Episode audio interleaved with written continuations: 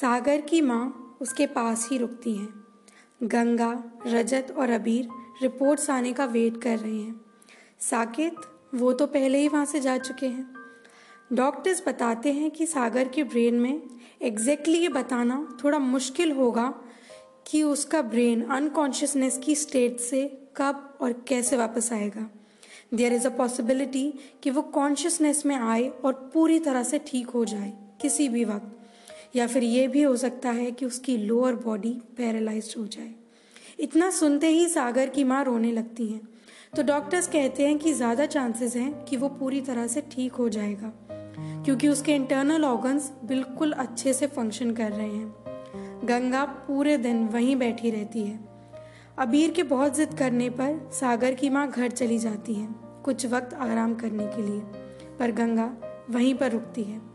उसे हल्का बुखार है। होठ सूख रहे हैं और आँखें लाल हो गई हैं। रजत उससे घर चलने की बहुत जिद करते हैं, पर वो इनकार कर देती है और रजत अबीर के घर लौट जाते हैं।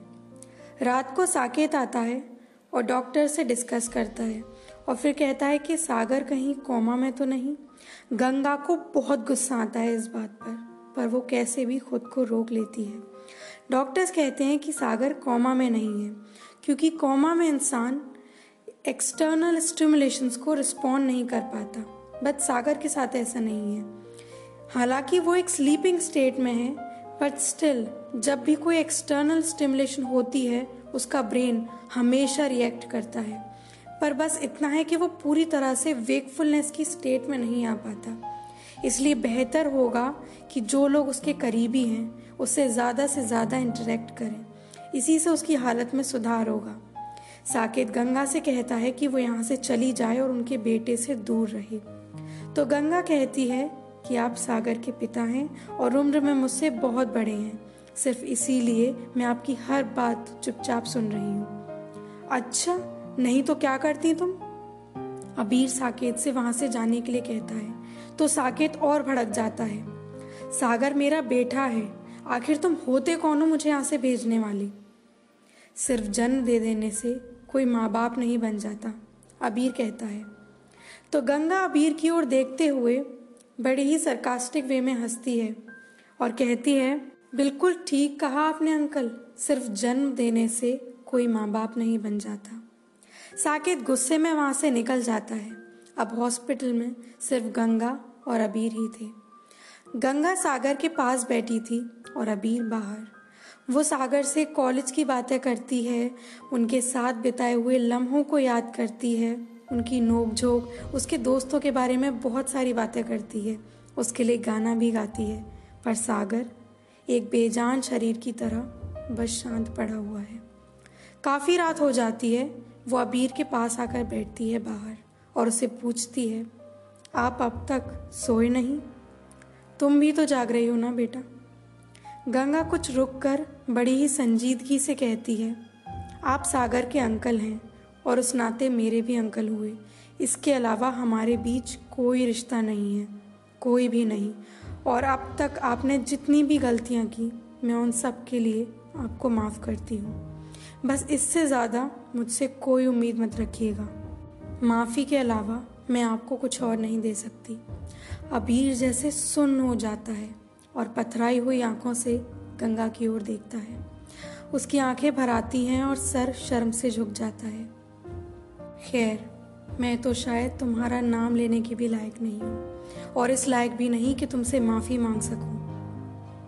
मैंने कल आपकी और पापा की सारी बातें सुन ली थी।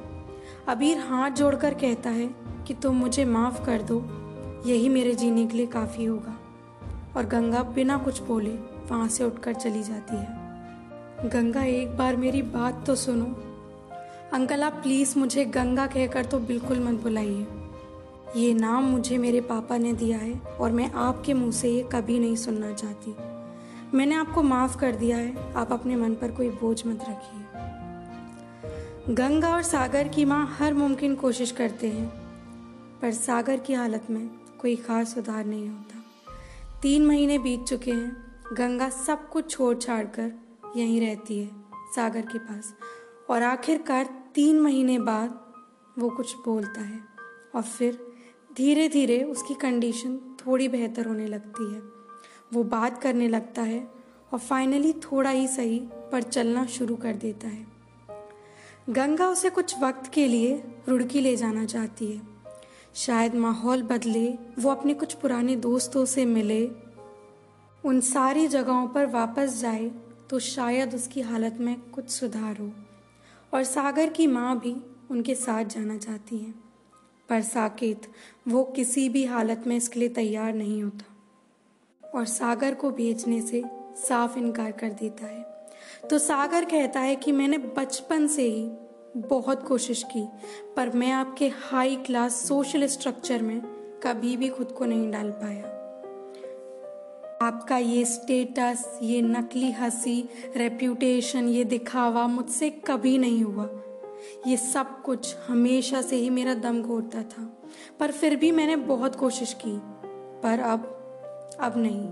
मुझे कोई शौक नहीं है आपका फेवरेट बेटा बनने का। और अब मैं आपसे और इस सबसे दूर एक नई ज़िंदगी शुरू करना चाहता हूँ। तो साकेत कहता है कि क्या मैं तुम्हारी ज़िंदगी में नहीं हूँ? और ये जो तुम इतना अकड़ दिखा रहे हो, ऐसी ऐशो आराम की ज़िंदगी तुम्हें कहीं नसीब नहीं होगी। तो सागर कहता है कि मैं तो आपकी ज़िंदगी में हमेशा था, पर आप मेरे लिए कभी भी नहीं थे।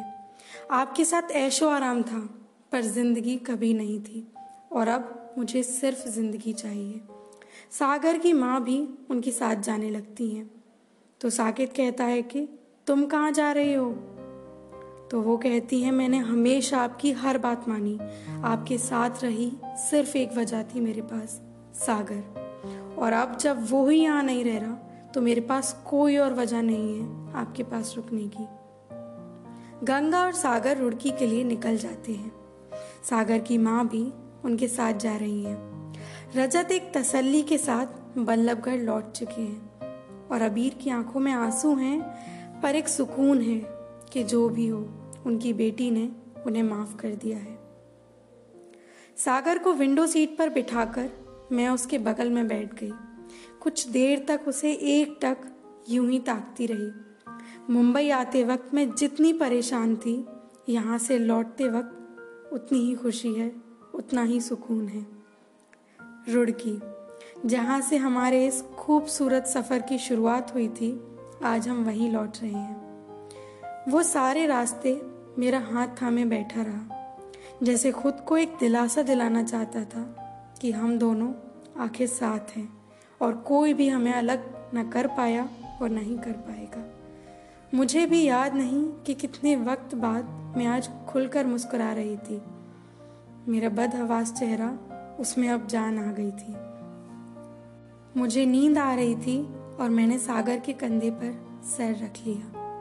ऐसा लग रहा था कि मैं एक अरसे के बाद सुकून से सोने जा रही हूँ, क्योंकि अब अब सपनों के पूरा होने का वक्त आ गया था। एक नई शुरुआत का वक्त था। मुझे जो चाहिए था, मुझे मिल चुका था। प्यार के आगे सारी मुश्किलें हार जाती हैं। जब दो दिलों का मिलना तकदीर में ही लिखा हो तो ये दुनिया उन्हें कहाँ रोक पाती है? गंगा सागर का सफ़र पूरा हुआ। थैंक यू वेरी मच आखिर तक मेरे साथ बने रहने के लिए।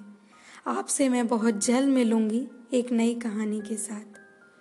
आप आगे किस तरह की कहानियाँ सुनना चाहते हैं प्लीज़ कमेंट करके ज़रूर बताएँ। और ये कहानी आपको कैसी लगी, ये भी ज़रूर शेयर करें। आखिर में मैं अपनी लिखी हुई कुछ लाइंस कहना चाहूँगी।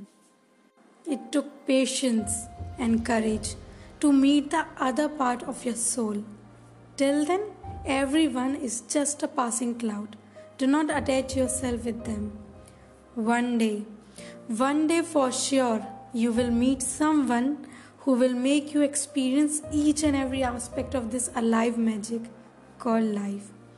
आप अंधेरे से गुजर कर ही रोशनी तक पहुंच सकते हैं हमेशा हँसते मुस्कराते रहें और अगर चैनल को अभी तक सब्सक्राइब नहीं किया तो अभी के अभी करो। वीडियो को लाइक कर दो और शेयर कर दो। बस okay then take care goodbye